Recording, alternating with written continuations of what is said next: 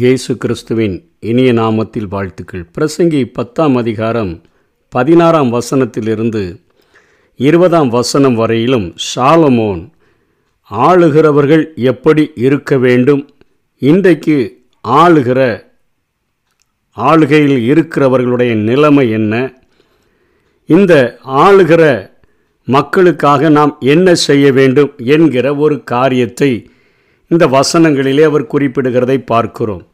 ராஜா சிறு பிள்ளையுமாய் பிரபுக்கள் அதிகாலமே உண்கிறவர்களுமாய் இருக்கப்பட்ட தேசமே உனக்கு ஐயோ என்று சொல்லுகிறதை பார்க்கிறோம். ராஜா சிறு பிள்ளையுமாய் நாம் அன்றாட வாழ்க்கையில் பயன்படுத்தக்கூடிய காரியம் யாராவது தவறாக எதையாவது செய்துட்டாங்கன்னா என்ன சிறு பிள்ளைத்தனமாக செய்கிற தங்களுக்குன்னு ஏதோ ஒரு காரியத்தை சுயநலமாய் வைத்துக்கொண்ட என்ன சின்ன பிள்ளைமாய் வைத்து கொள்ளுகிற ஒரு சின்ன காரியத்தில் பிடிவாதமாக இருந்தால் ஏன் சிறு பிள்ளைத்தனமாக இருக்கிற சுயநலத்தோடு கூட அவர்களுக்கே எல்லா காரியமும் நடக்க வேண்டும் என்று சொல்லி தங்களுடைய ஆசைகளை தங்களுடைய விருப்பங்களை மாத்திரம் நிறைவேற்ற வேண்டும் என்று நினைக்கிறவர்களை நாம் சிறுபிள்ளைத்தனம் என்று சொல்லுகிறோம். ராஜா இப்படிப்பட்ட சிறுபிள்ளைத்தனமாக அவர் எப்படி இருக்க முடியும்?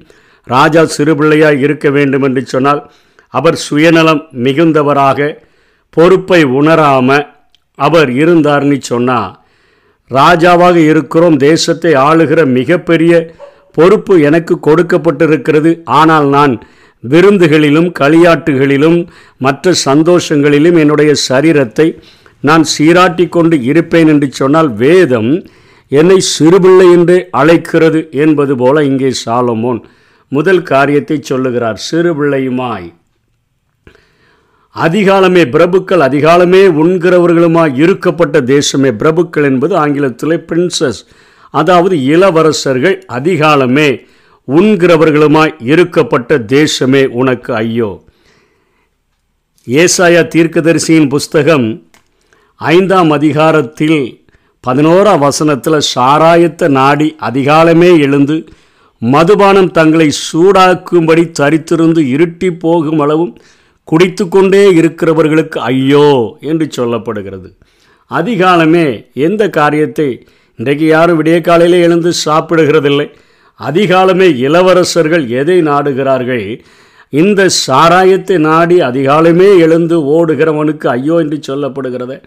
இப்படிப்பட்ட இளவரசர்களும் சிறுபிள்ளைத்தனமான ராஜாக்களும் நம்முடைய தேசத்தில் இருந்தாங்கன்னா நம்முடைய தேசத்துக்கு ஐயோ என்று சொல்லி வேதம் சொல்லுகிறது. இரண்டாவது காரியம் ராஜா குலமகனுமாய் பிரபுக்கள் வெறிக்க உண்ணாமல் பலன் கொள்ள ஏற்ற வேளையில் உண்கிறவர்களுமாய் இருக்கப்பட்ட தேசமே நீ பாக்கியம் உள்ளது என்று சொல்கிறது எப்படி இருக்கக்கூடாது தேசம்? எப்படி ஆளுகிறவர்கள் இருக்க வேண்டும் என்று சொன்னால் ராஜ குல மகனுமாய் நோபல் பர்த் என்று சொல்லுகிற அளவிற்கு உயர் மக்களாக மேன்மக்களாக பார்ப்பதற்கே இப்படிப்பட்ட ஒரு பிறவியா என்று சொல்லுகிற அளவிற்கு தங்களுடைய வாழ்க்கையை தியாகம் பண்ணி தங்களுடைய சுக ந காரியங்களுக்காக சுயநலங்களுக்காக தங்களுடைய சுகபோகங்களுக்காக அவர்கள் இல்லாதபடி எனக்கு வைக்கப்பட்ட பொறுப்பில் இன்றைக்கு நம்முடைய நாட்களிலே காமராஜரை குறித்து சொல்லுகிறார்கள் கர்ம வீரர் என்று சொல்லி.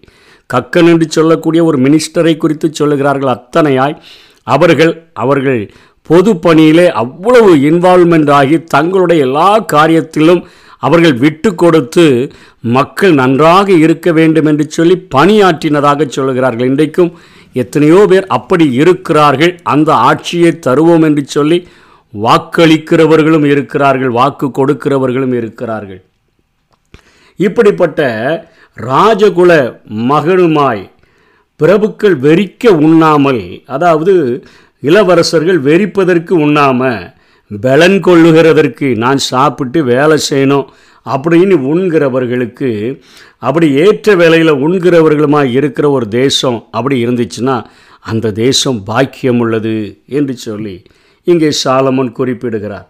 மிகுந்த சோம்பலினால் மேல் மச்சு பழுதாகும் கைகளின் நெகிழ்வினாலே வீடு ஒழுக்காகும். இது உழைக்கக்கூடிய வாலிபர்களுக்கு பொருந்தக்கூடியதாக இருக்கிறது. தேசத்தை ஆளுகிறவர்கள் எப்படி இருக்கிறார்கள் ஆளுகிறவர்கள் எப்படி இருக்கக்கூடாது எப்படி இருக்க வேண்டும் என்று சொல்லிவிட்டு உழைக்கிற இன்றைக்கு இளைஞர்களை குறித்து இளைஞர் சமுதாயத்தில் இந்த தேசத்தில் வாழ்கிறவர்கள் எப்படி இருக்கிறாங்க? மிகுந்த சோம்பலினால் மேல் மச்சு பழுதாகும். அதாவது மேல் கூரையானது தொய்யல் விழுந்து விடும்.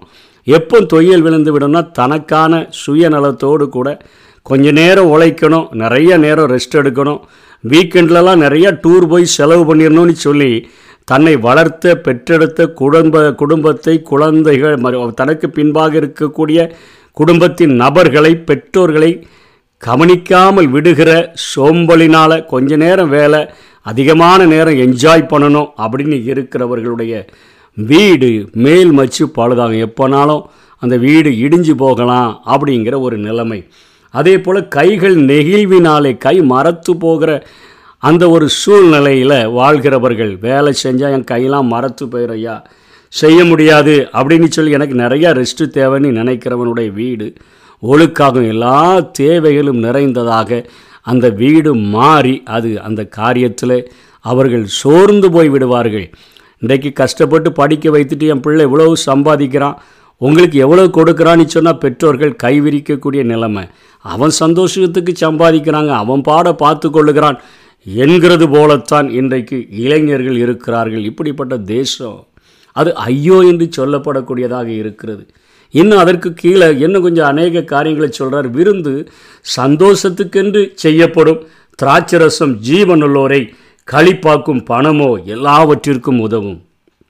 விருந்து விருந்து நம்ம சாப்பிட்டோன்னா நிறைய பேர் நல்ல சாப்பாட்டில் ரொம்ப திருப்தியாக சாப்பிடணும்னு நினைக்கிறவங்களுக்கு நல்ல சந்தோஷம் கிடைக்கும். குடிக்கணும்னு சொல்லி ஒயின் சாப்பிடணும்னு இருக்கிறவங்க கொஞ்சம் குடிச்சிட்டு கொஞ்சம் கழிப்பாக இருப்பாங்க.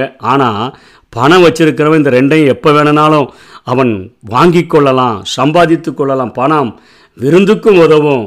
அது திராட்சை ரசத்தை குடிப்பதற்கும் அதை வாங்கி பயன்படுத்துகிறதற்கும் உதவும். இதுக்காகவே தான் இன்றைக்கு நாம் வாழ்கிற தேசத்தில் பார்க்குற ஒரு ஏதோ ஒரு சாதாரண ஒரு மீட்டிங் என்று நடத்துகிறாங்க. முடிவில் ஒரு பெரிய கச்சேரியே நடந்து விடுகிறது.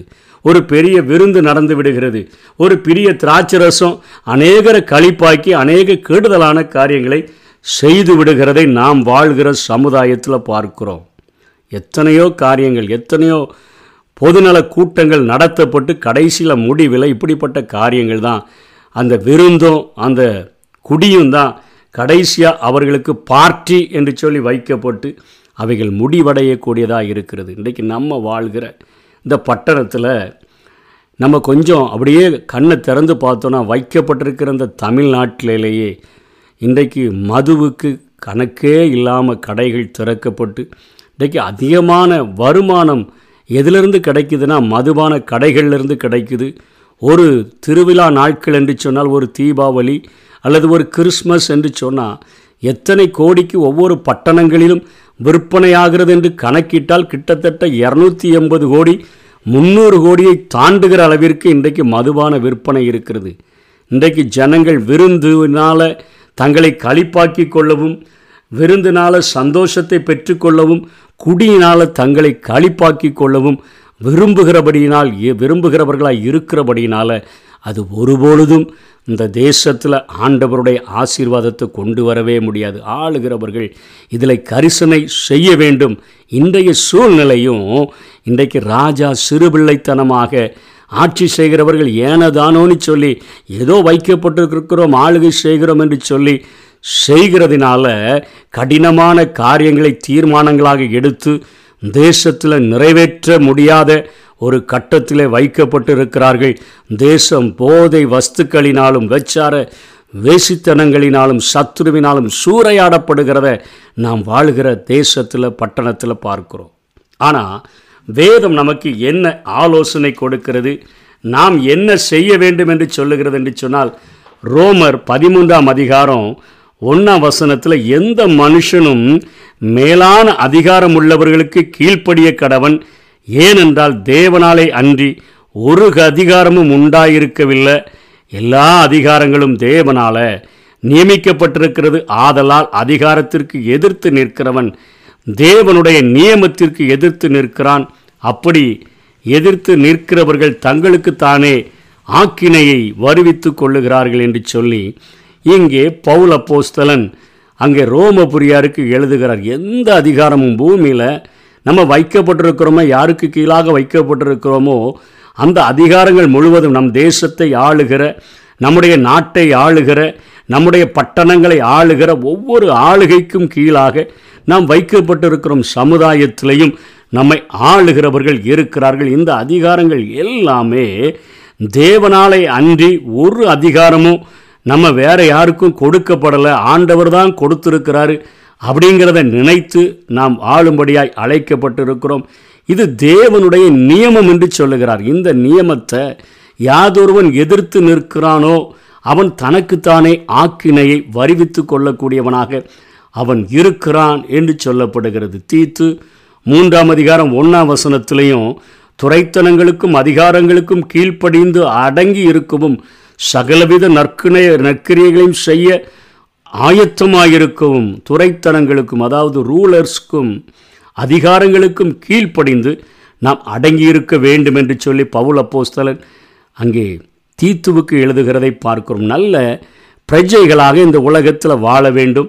அதற்கு பின்பாக தீமூத்தைக்கு எழுதும் பொழுது ரெண்டாம் அதிகாரம் ஒன்றாம் வசனத்திலிருந்து நாலாம் வசனம் வரை சொல்லுகிறார் நான் பிரதானமாய் சொல்லுகிற புத்தியனில் எல்லா மனுஷருக்காகவும் விண்ணப்பங்களையும் ஸ்தோத்திரங்களையும் வேண்டுதல்களையும் ஜபங்களையும் ஏறெடுக்க வேண்டும். நம்ம இந்த பூமியில் சமாதானத்தோட அமைதலுள்ள ஜீவனம் பண்ணும்படி நம்மை ஆளுகிறவர்களுக்காக ஜெபிக்க வேண்டும் என்று பவுல போஸ்தலன் அறிவுறுத்துகிறதை பார்க்கிறோம். அவைகள் எல்லாவற்றிற்கும் மேலாக இந்த பூமியில் வரி கொடுக்க வேண்டிய காரியத்திலையும் நம்ம சரியாக இருக்க வேண்டும் என்று பவுல் அந்த பே ரோமருக்கு எழுதுகிற காரியத்திலேயே கீழ் அவர் தொடர்ந்து சொல்லுகிறதை நாம் பார்க்கிறோம்.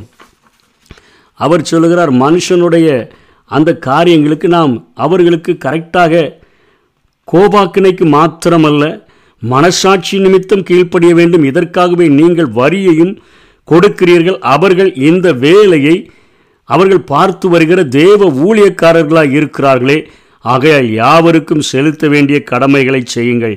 எவனுக்கு வரியை செலுத்த வேண்டியதோ அவனுக்கு வரியையும் எவனுக்கு தீர்வையை செலுத்த வேண்டியதோ அவனுக்கு தீர்வையும் செலுத்துங்கள்.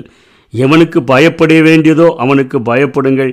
எவனை கணம் பண்ண வேண்டியதோ அவனை கணம் பண்ணுங்கள் பவு பேதுரு சொல்லும்போது எல்லாரையும் கணம் பண்ணுங்கள் ராஜாவையும் கணம் பண்ணுங்கள் என்று சொல்லுகிறதை பார்க்கிறோம். இந்த பூமியில் இயேசு கிறிஸ்து வாழ்ந்த நாட்களில் தன்னுடைய ஊழியத்து நிமித்தமாய் வந்த வருமானத்திற்கு முதலாக அவர் வரி செலுத்தினதை பார்க்கிறோம். பேதுருவை பார்த்து உனக்கும் எனக்கும் நீ வரி செலுத்தும்படியாக நீ முதல்ல பிடிக்கிற மீனை பார்த்து அதை வாயை திறந்து பார்த்தா அதில் ஒரு பணம் இருக்கும். அதை எனக்கும் உனக்கும் வரியாக கொடுத்து விடு என்று சொல்லி. அவரை சோதிக்கும்படியாய் மாயக்காரர்கள் பரிசெயர்கள் அவரிடத்தில் வந்து அவர்கள் ராயனுக்கு வரி செலுத்தணுமா தேவனுக்கு வரி செலுத்தணுமான்னு கேட்டபோது அந்த காயினை காமிக்கா சொல்லி ராயனுக்குரியதை ராயனுக்கும் தேவனுக்குரியதை தேவனுக்கும் செலுத்துங்க. காணிக்கையை எடுத்து வரி செலுத்திடாத தேவனுக்கு ஒன்றும் இல்லைன்னு சொல்லிடாத வரியை ஏமாற்றி ஏய்ப்பு செய்து காணிக்கையாக போட்டுறாத ராயனுக்குரியதை ராயனுக்கு செலுத்திரு. தேவனுக்குரியதை தேவனுக்கு செலுத்திரு. இந்த உலகத்தில் நீ நல்ல பிரஜையாக இருக்க வேண்டும். எந்த ஒரு அதிகாரம் உள்ளவர்களுக்கும் நீ கீழ்ப்படிந்து இருக்க வேண்டும். எல்லா அதிகாரமும் என்னால் கொடுக்கப்பட்டிருக்குது. கடைசியாக சொல்கிறாரு இருபதாம் வசனத்தில் பிரசங்கி பத்து இருபதில் ராஜாவை உன் மனதிலும் நிந்தியாதே ஐஸ்வர்யவானை உன் படுக்கையிலும் நிந்தியாதே ஆகாயத்து பரவந்த சத்தத்தை கொண்டு போகும். செட்டையில் உள்ளது அந்த செய்தியை அறிவிக்கும்னு சொல்கிறேன் உன் மனதிலே கூட உன் மேலே ஆளுகை செய்கிறவர்களை நிந்திக்காத. ஐஸ்வர்யமான உன் படுக்கையில் நிந்திக்காத. தேவ நியமத்தின்படி தேவனே அந்த அதிகாரத்தை கொடுத்துருக்கும்போது நீ ஏன் நிந்திக்கிற நம்மாட்கள் சொல்கிறாங்க பகலில் பார்த்து பேசு ராத்திரி அதுவும் பேசாத. இங்கே அதே போல தான் இவர் சொல்கிறார் உன் மனதில் நிந்தியாத. ஐஸ்வர்யமான உன் படுக்கையில் நிந்தியாத. எல்லாம் அவரால் கொடுக்கப்பட்ட அதிகாரங்கள். அதற்கு நீ கீழ்ப்படிந்திரு. முரட்டாட்டம் குணம் உள்ளவர்களாக இருந்தாலும் கீழ்ப்படிந்திருக்க வேண்டியது நமது கடமை. அவர்களுக்காக ஜெபிக்க வேண்டியது நமது கடமை.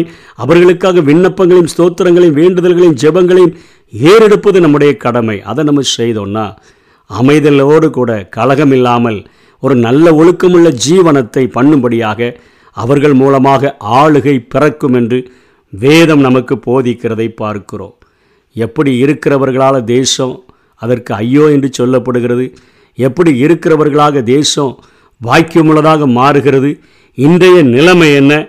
இன்றைக்கு ஆண்டவரை அறிந்தவர்களுடைய கடமை என்ன என்று சொல்லி இந்த பிரசங்கி பத்தாம் அதிகாரம் பதினாறிலிருந்து இருபது வரையிலும் தா தா இங்கே சாலமுன் சொல்லி முடிக்கிறதை பார்க்கிறோம். நாமும் இந்த சத்தியங்களுக்கு கீழ்ப்படிவோம். கடைபிடிப்போம். கர்த்தர்தாமே நம்மை ஆசீர்வதிப்பாராக. ஆமை நாமம் உயரணுமே. உம் அரசு வரணுமே. உம் விருப்பம் நடக்கணுமே. அப்பா பிதாவே அப்பா. அப்பா பிதாவே அப்பா.